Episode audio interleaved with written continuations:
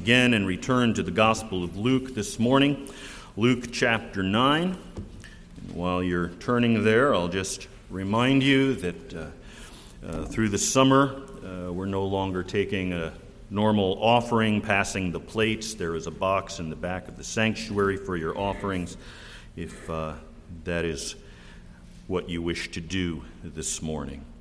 We're looking at Luke chapter 9, beginning with verse 10. I'll be reading through verse 17. When the apostles returned, they gave an account to him of all that they had done. Taking them with him, he withdrew by himself to a city called Bethsaida. But the crowds were aware of this and followed him. And welcoming them, he began speaking to them about the kingdom of God and curing those who had need of healing. Now the day was ending, and the twelve came and said to him, Send the crowd away, that they may go into the surrounding villages and countryside and find lodging and get something to eat, for here we are in a desolate place. But he said to them, You give them something to eat. And they said, We have no more than five loaves and two fish unless perhaps we go and buy food for all these people, for there were about 5,000 men. And he said to his disciples, Have them sit down to eat in groups of about 50 each. They did so, and had them all sit down. Then he took the five loaves and the two fish, and looking up to heaven, he blessed them and broke them, and kept giving them to the disciples to set before the people. And they all ate and were satisfied. And the broken pieces which they had left over were picked up, twelve baskets full. As we continue to work our way through this great gospel, we come now to a passage in which Jesus' compassion is vividly on display, especially in contrast to his disciples, which is so often the case. Of course, they're not so much lacking in compassion as they are very practical. It's a passage in which the power of Jesus is on display. Quite deliberately, the disciples are powerless to do anything about the situation that confronts them. Jesus, of course, does not lack the power that is necessary, and that is displayed very vividly in this account. Of course, finally, the provision of Jesus is on display here. It's that which we are going to be focusing on this morning. Uh, but I'd ask you to look for a number of things as we work our way through this passage. Those things we've mentioned Jesus' compassion, Jesus' power, Jesus' provision I know that some of us are here today fighting a battle. We're fighting a battle in the soul to believe that Jesus is enough. And that battle is fought for different reasons. Some of you have lost something or someone. And that loss has drawn you into a battle to believe whether or not Jesus is enough because the loss is so great. And you need to remember what the scripture tells us in those cases. Be still, my soul. At those times when we doubt we don't need anything new. When we're fighting the battle for faith, we simply need to go back to what we already know. We need to be still and remember that which has always been true. Some are in a battle to believe that Jesus is enough, not because of what you've lost, perhaps, but because of what you have. You love what you have so much. Jesus is tangential. We forget what our need really is. We believe him, we believe the gospel, we know our hearts ought not be that way. But the desire to keep what we have by our own means is very powerful. And there may not be anything wrong with that thing, it may be a blessing from God. And yet, the temptation is there to put that thing in the place of Jesus. And we fight to keep Jesus in his rightful place. Some of you are fighting a battle to believe that Jesus is enough because you don't have what you desire. What you desire is something other than Jesus himself, his kingdom. Again, we would affirm if we have trusted in Christ that he is sufficient for our salvation. The problem comes as we continue to seek to live our lives in the light of Christ and His Word, and we struggle with the problems and the trials and the suffering that come into the lives of people who are living in a fallen world, where life becomes hard for us. What we truly believe about Christ is going to be evident in our words and in our actions. And this is what we're finding in regard to the disciples in this passage.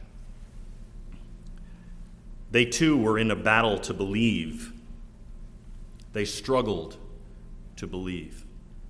You see that as you read through the Gospels, not just in this passage, but all through the Gospels. The disciples, uh, in one moment, are making these wonderful proclamations about who Jesus is. He is the Messiah, He is the Son of God. And then almost immediately they turn around and they doubt. And they wonder whether what they themselves have just proclaimed is actually true. You'll remember that in the previous passage that we looked at last week, Jesus sent out the 12 on their first missionary journey, so to speak. He sent them to the surrounding villages to preach and to heal. And now the 12 have returned, and they come back and we read in verses 10 and 11 that they begin to report to Jesus all that they had experienced while they were gone. When the apostles returned, they gave an account to him of all that they had done. Taking them with him, he withdrew by himself to a city called Bethsaida.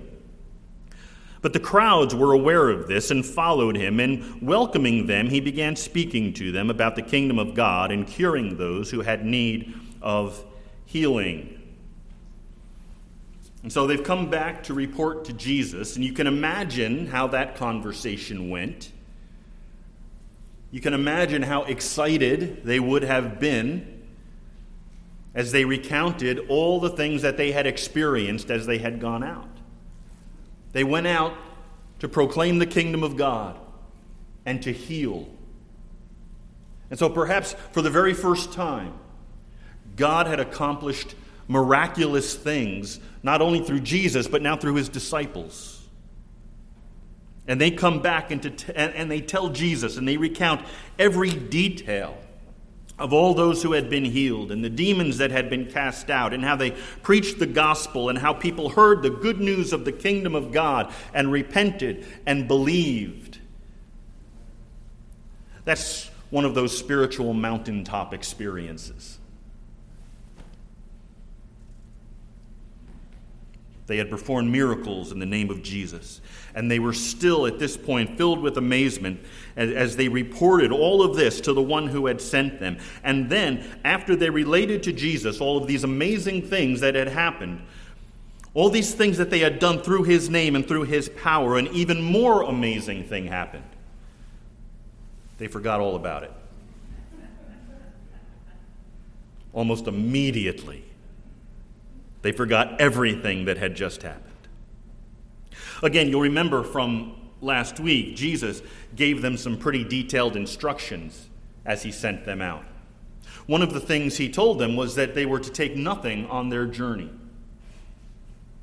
And one of the things he very specifically mentioned was that they were not to take bread. Don't take food with you when you go. Now, of course, there was a purpose in this. The disciples were being trained to trust in God's provision for those things that they were being called to do. Jesus wanted them to learn that they could depend on him, not only to meet their spiritual needs, but also their physical needs as well. And he gave them power to heal and to preach. But in his sovereignty, he would also provide them with whatever material needs they came to require along the way. And we're told that when they had traveled to this village or that town, the people in those villages were to feed them. And so the people became the instrument of God's provision. Just as we might grow produce in our gardens, or go to the grocery store and purchase food that has come from somewhere, come from a factory and ultimately work your way back. It's come from somebody's farm somewhere along the way. And yet, when we sit down to eat, I trust we give thanks to God for that which we're eating. Everything else is an instrument of God's provision for us. So, in this case, when the disciples went out, the villagers provided food, but the real source of the supply was Christ. God was feeding them. It's that provision which leads us into what we find in this passage this morning. So the disciples had returned from their mission. They're telling Jesus about all that happened, and together, Jesus and his disciples head off to Bethsaida. And when they do, the crowd learns where they're going, and they follow them there. And although there are times when Jesus avoids the crowd, that's not what happens here. We're told that he graciously welcomes them and he begins to minister to them. And how does he minister to them? We're told that he began speaking to them about the kingdom of God and curing those who needed healing. So he ministers to this crowd in the same way that he told the disciples to minister when he sent them out. That's what he told them to do preach the kingdom of God and heal. Now, as he's doing this, we find that the day is coming to an end, and we have this familiar account to many of us of the feeding of the five thousand. And this is one of those rare miracles, is one of those rare accounts in the life of Jesus that finds its way into all four of the Gospels. And this is extremely important then to the ministry of Jesus and the disciples. This is a great example of the truth that God's ways are not man's ways. The disciples are a very practical group of guys sometimes too practical. We read what happens here, and we see that within the text. The day was ending. The twelve came and said to him, Send the crowd away, that they may go into the surrounding villages and countryside and find lodging and get something to eat. For here we are in a desolate place. They'd done an assessment, and they'd crunched the numbers and every time they did so, they came to the same conclusion doesn't add up. We can't possibly feed all these people. Not only is there no food, but there's no money to buy food for this many people. And even if they did have money, there's no place to buy food for all of these people. So, what to do? Well, the only solution the disciples could come up with was to send the people away to nearby towns. Apparently, there was a falafel king and a hummus bell nearby. But of course, we're talking about thousands of people. This event is commonly referred to, as you know, as the feeding of the 5,000, but in reality, there were far more. Verse 14 says there were about 5,000 men. So it's 5,000, and that's not even counting the women and the children who would have been there as well. So we're talking about perhaps, who knows, 10,000 people. And the surrounding villages are not large cities. The disciples say, We're in a desolate place. Well, you don't have desolate places right outside of Manhattan. So the apostles' solution was not much of a solution at all. Aside from the very practical matter of dinner, there is the even greater need of the people to hear the teaching and preaching of Jesus. Many of them have traveled long distances to sit under that teaching. And they were not only willing to walk a long way, they were willing to go a day without food in order to hear Jesus preach. I'll forego trying to lay a guilt trip on you in regard to that. Rather than send the people out to the villages, Jesus had another idea, a better idea. And so he says to the disciples in verse 13, You give them something to eat. And here's where we see the connection between this passage and the previous passage. These were the same 12 who had just returned from this mission that Jesus had sent them on, the mission on which they themselves, by the power of Christ, had performed miracles. This mission on which Jesus had provided them with everything that they needed, including food. And having experienced all of that, they found themselves in a battle for faith a battle to believe, fighting to believe something they could not see, something beyond the natural. And so the disciples respond to Jesus' command as if they'd never experienced his power in their lives.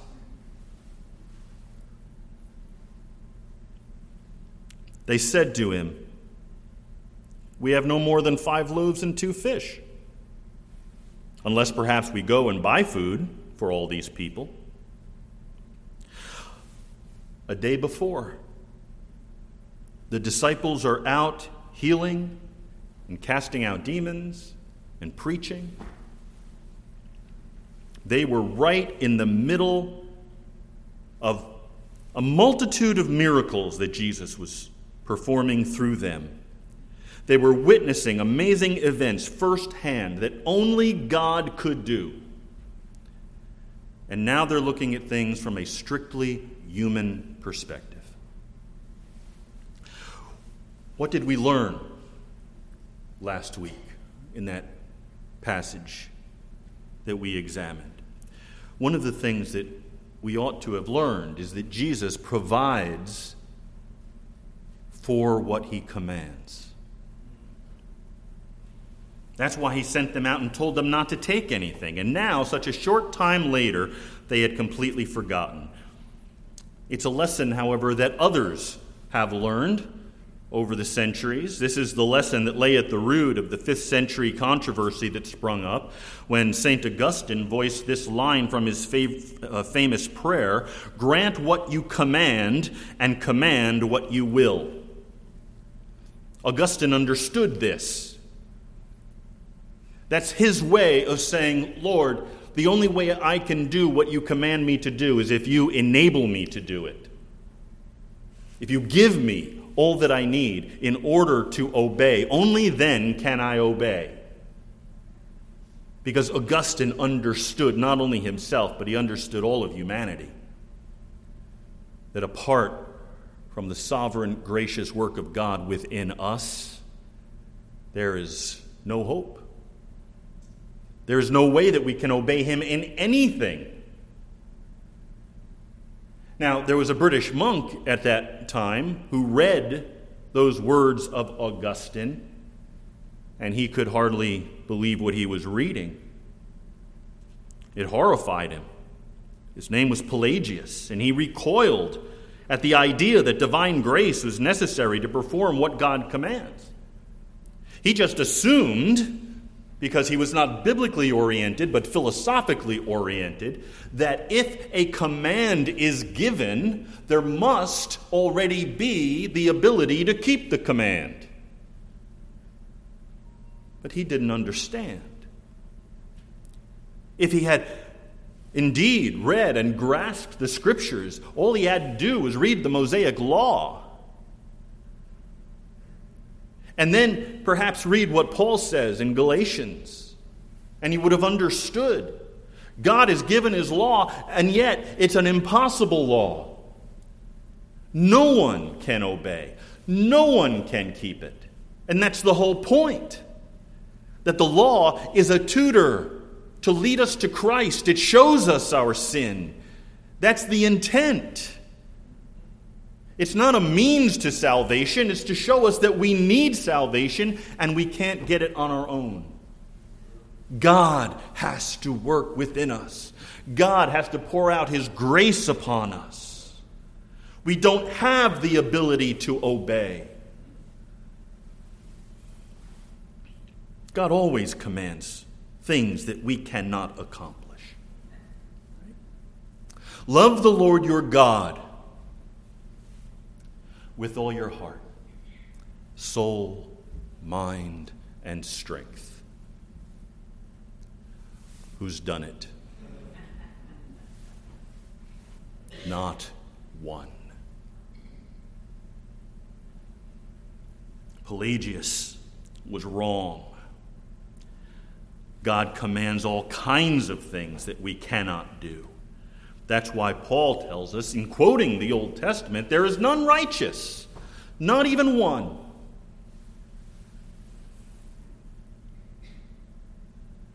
What does all this have to do with the disciples? Simply this the disciples were believing like Pelagians.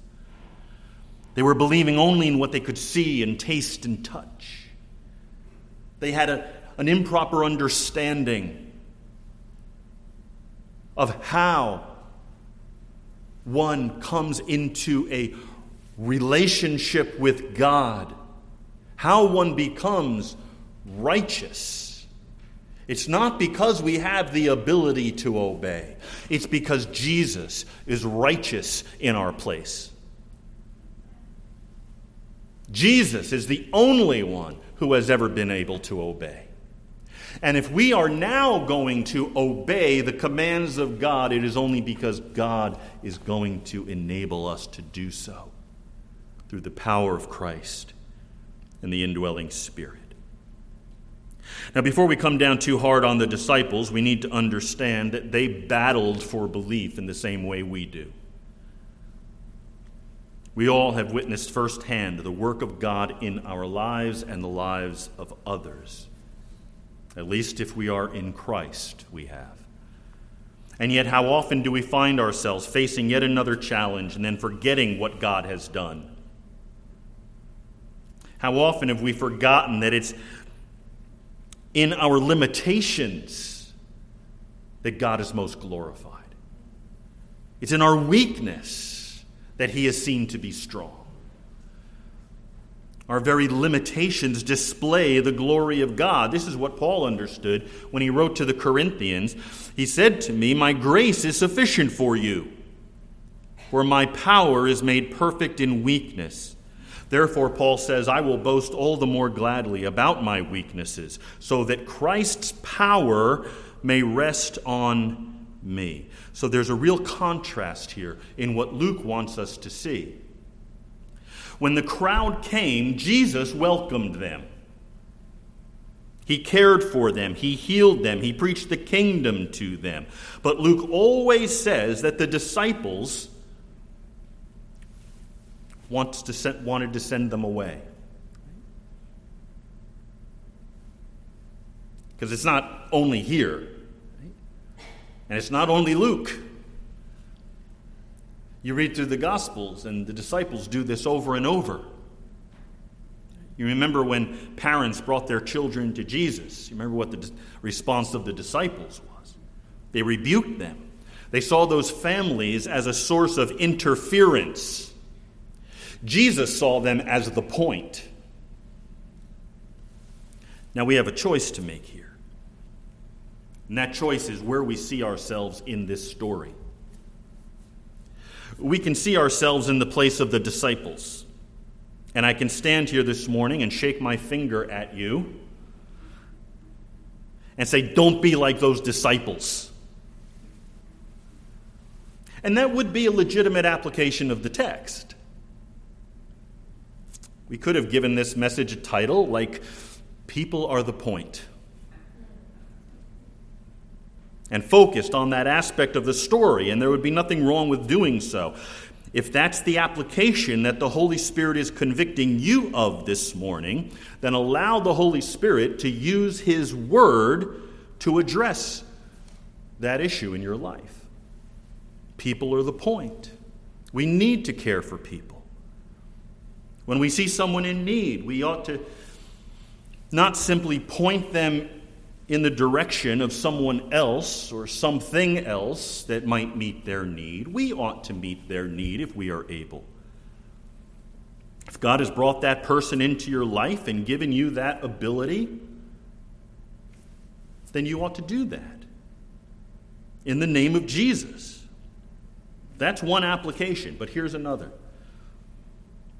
That first application is the result of seeing yourself in the place of the disciples, and that's good and that's right. But what if we see ourselves among the crowd? What's the application for us then? It's simply this we are never a bother for Jesus. We too can come to Him with our need anytime, anywhere. And I know that there are some of us here this morning who need to hear that. You are never a bother for Jesus. You too can come to him anytime, anywhere. In Mark's account of this event, he says this When Jesus went ashore, he saw a large crowd and he felt compassion for them because they were like sheep without a shepherd, and he began to teach them many things. He felt compassion for them. You understand that? Is that the reality in which you walk day by day, moment by moment? Do you know and are you convinced that as you persevere through the struggles and suffering that this life brings into your experience that Jesus has compassion for you. Because it's true. Jesus has compassion for you. And it's not a passive compassion. By that I mean it's not a compassion that looks at your situation from afar, sighs helplessly, and then moves on. Rather, the compassion of Jesus is a sympathetic and active compassion. The compassion of Jesus is sympathetic in his incarnation because he has identified with his people and experienced this fallen world as we do. Therefore, since we have a great high priest who has passed through the heavens, Jesus, the Son of God, let us hold firmly to our confession, for we do not have a high priest who cannot sympathize with our weaknesses, but one who has been tempted in all things just as we are, yet without sin. Therefore, let us approach the throne of grace with confidence, so that we may receive mercy and find grace for help at the time of our need. That is your compassionate Savior, your sympathetic Savior. But the compassion of Jesus is also not just sympathetic, it is active. And that comes out in that passage, in, in, that passage of Hebrews as well. He not only sees and understands our need, he meets our need. He doesn't say, go to one of the villages and see what you can find. He says, Here, I have what you need. and I will provide it for you. And that compassion, of course, comes to us most clearly in the gospel.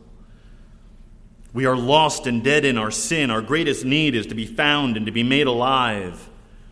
And Jesus sees that need.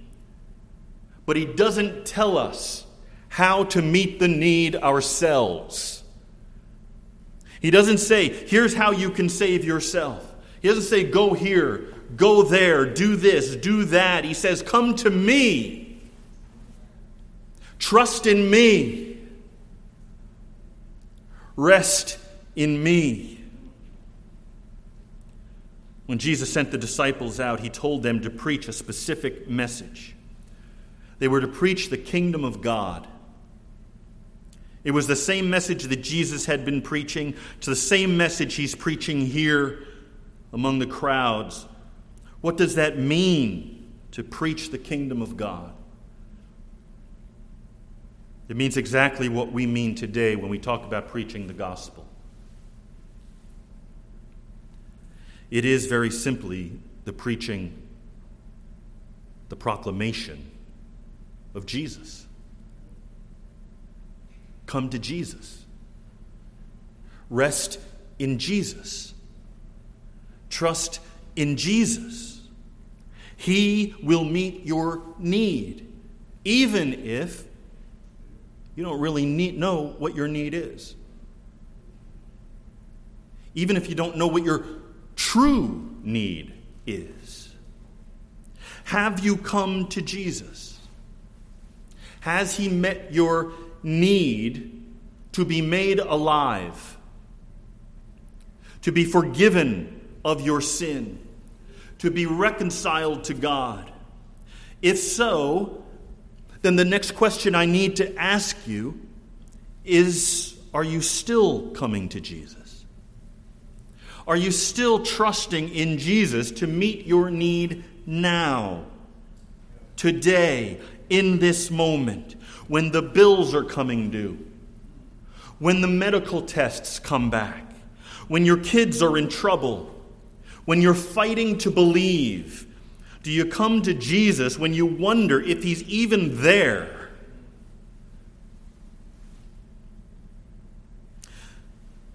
This passage this morning asks us a question.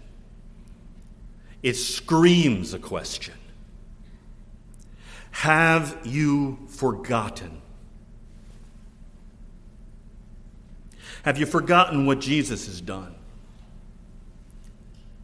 Have you forgotten His grace? Have you forgotten His mercy? Have you forgotten His power? The disciples had performed miracles. They'd seen all of these things. Now all they could think about was sending the crowds away to fend for themselves. If you, had, if you have come to Jesus, then you never have to fend for yourself. His disciples may fail you. Your brothers and sisters may fail you. I will fail you. Jesus won't. Jesus will meet your need. And He knows what your need is better than you do.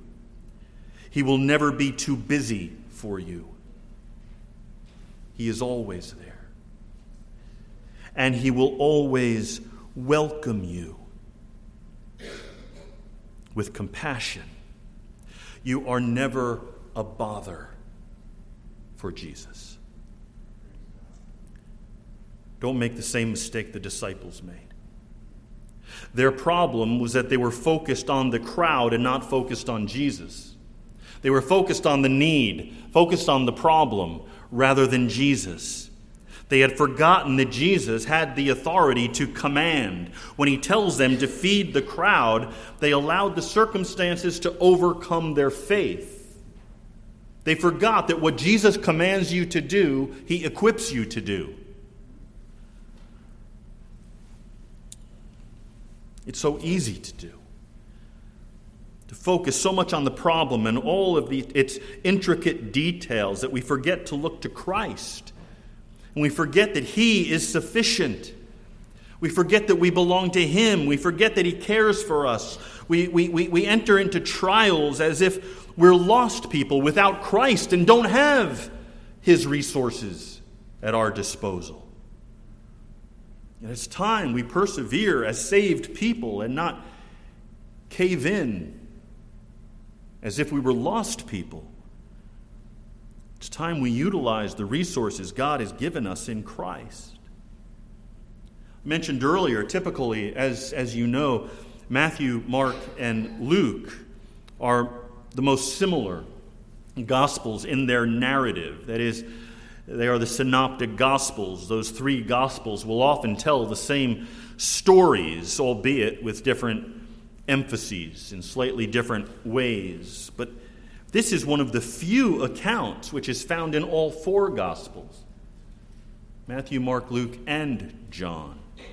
And in John's account, he writes this Lifting up his eyes then, and seeing that a large crowd was coming toward him, Jesus said to Philip, Where are we to buy bread so that these people may eat? Now he said this to test him, for he himself knew what he would do. Philip answered him, Two hundred denarii would not buy enough bread for each of them to get a little.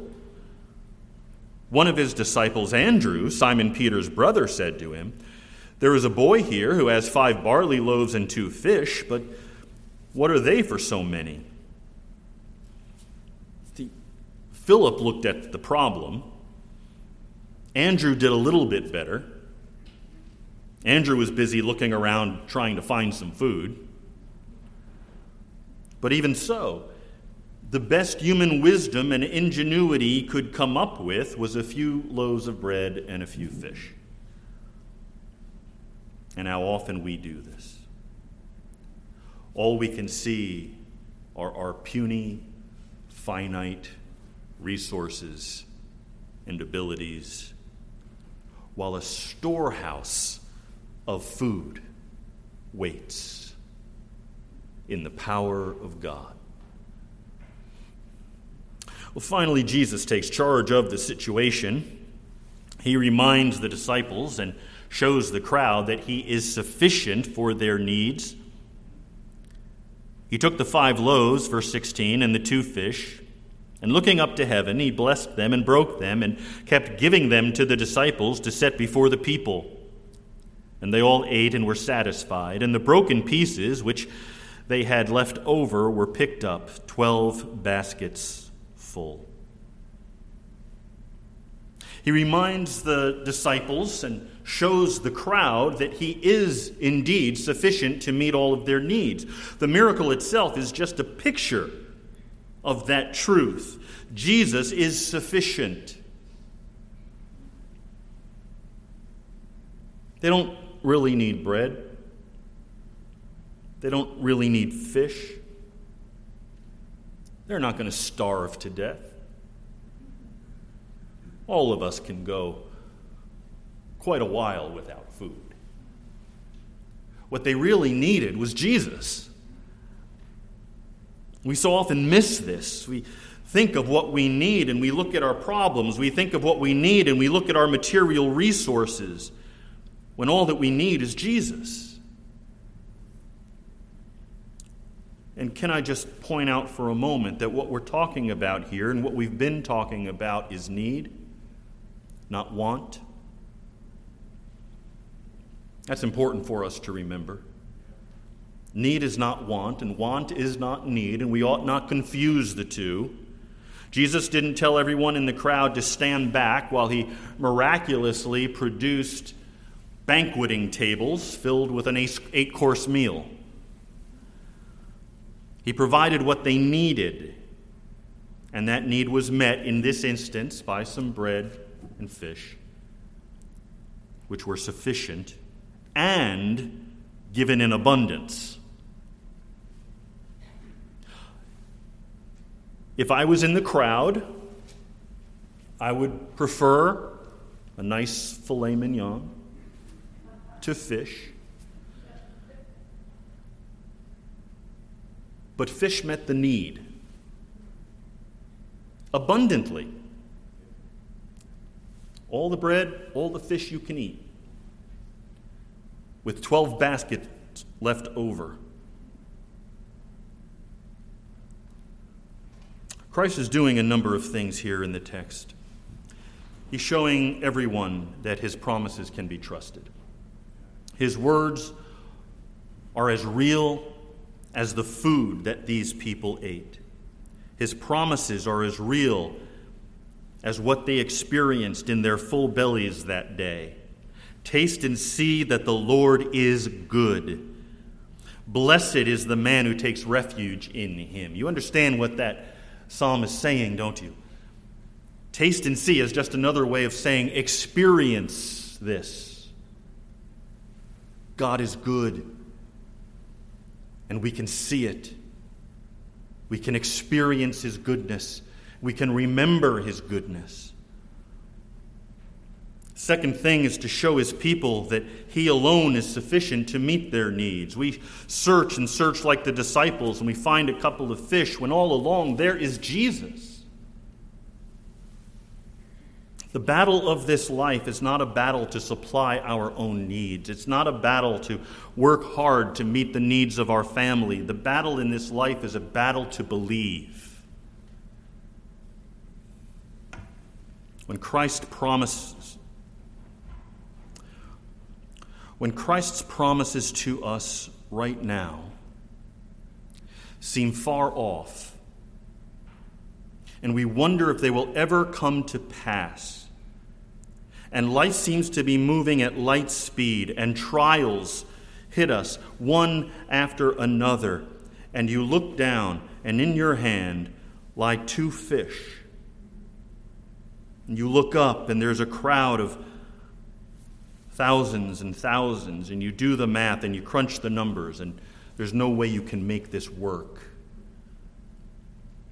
Then, off in the distance, faintly, you hear the voice of your Savior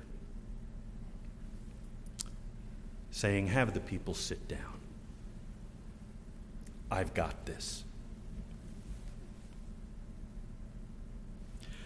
Do you believe that Jesus is sufficient? They all ate and were satisfied. And the broken pieces which they had left over were picked up, 12 baskets full. Everyone present that day, 5,000 men, plus however many women and children, plus the disciples. I'm assuming Jesus ate too. We'll add him in there. They all ate and they were satisfied. Bible says that when everyone had finished, there were more leftovers than what they had started with, by far. Jesus is not interested in just barely being enough for us. He is a generous Savior. Psalm 81:10 says, "I am the Lord your God who brought you out of the land of Egypt. Open your mouth wide, and I will fill it." Don't give up the fight. It will be a fight until your last breath. A fight to believe. This is what life is. Don't give up. Fight for faith. Fight to believe that Jesus is sufficient. Fight to believe that Jesus cares. Fight to believe that Jesus will fulfill his promises. Fight to believe that for Jesus, you and your need are not a bother. You're the point. Father, do this in us. In the midst of our struggle, in the midst of our trial, in the midst of our difficulties, in the midst of our need, may we see Jesus and know that He is all that we need. In His name we ask it. Amen.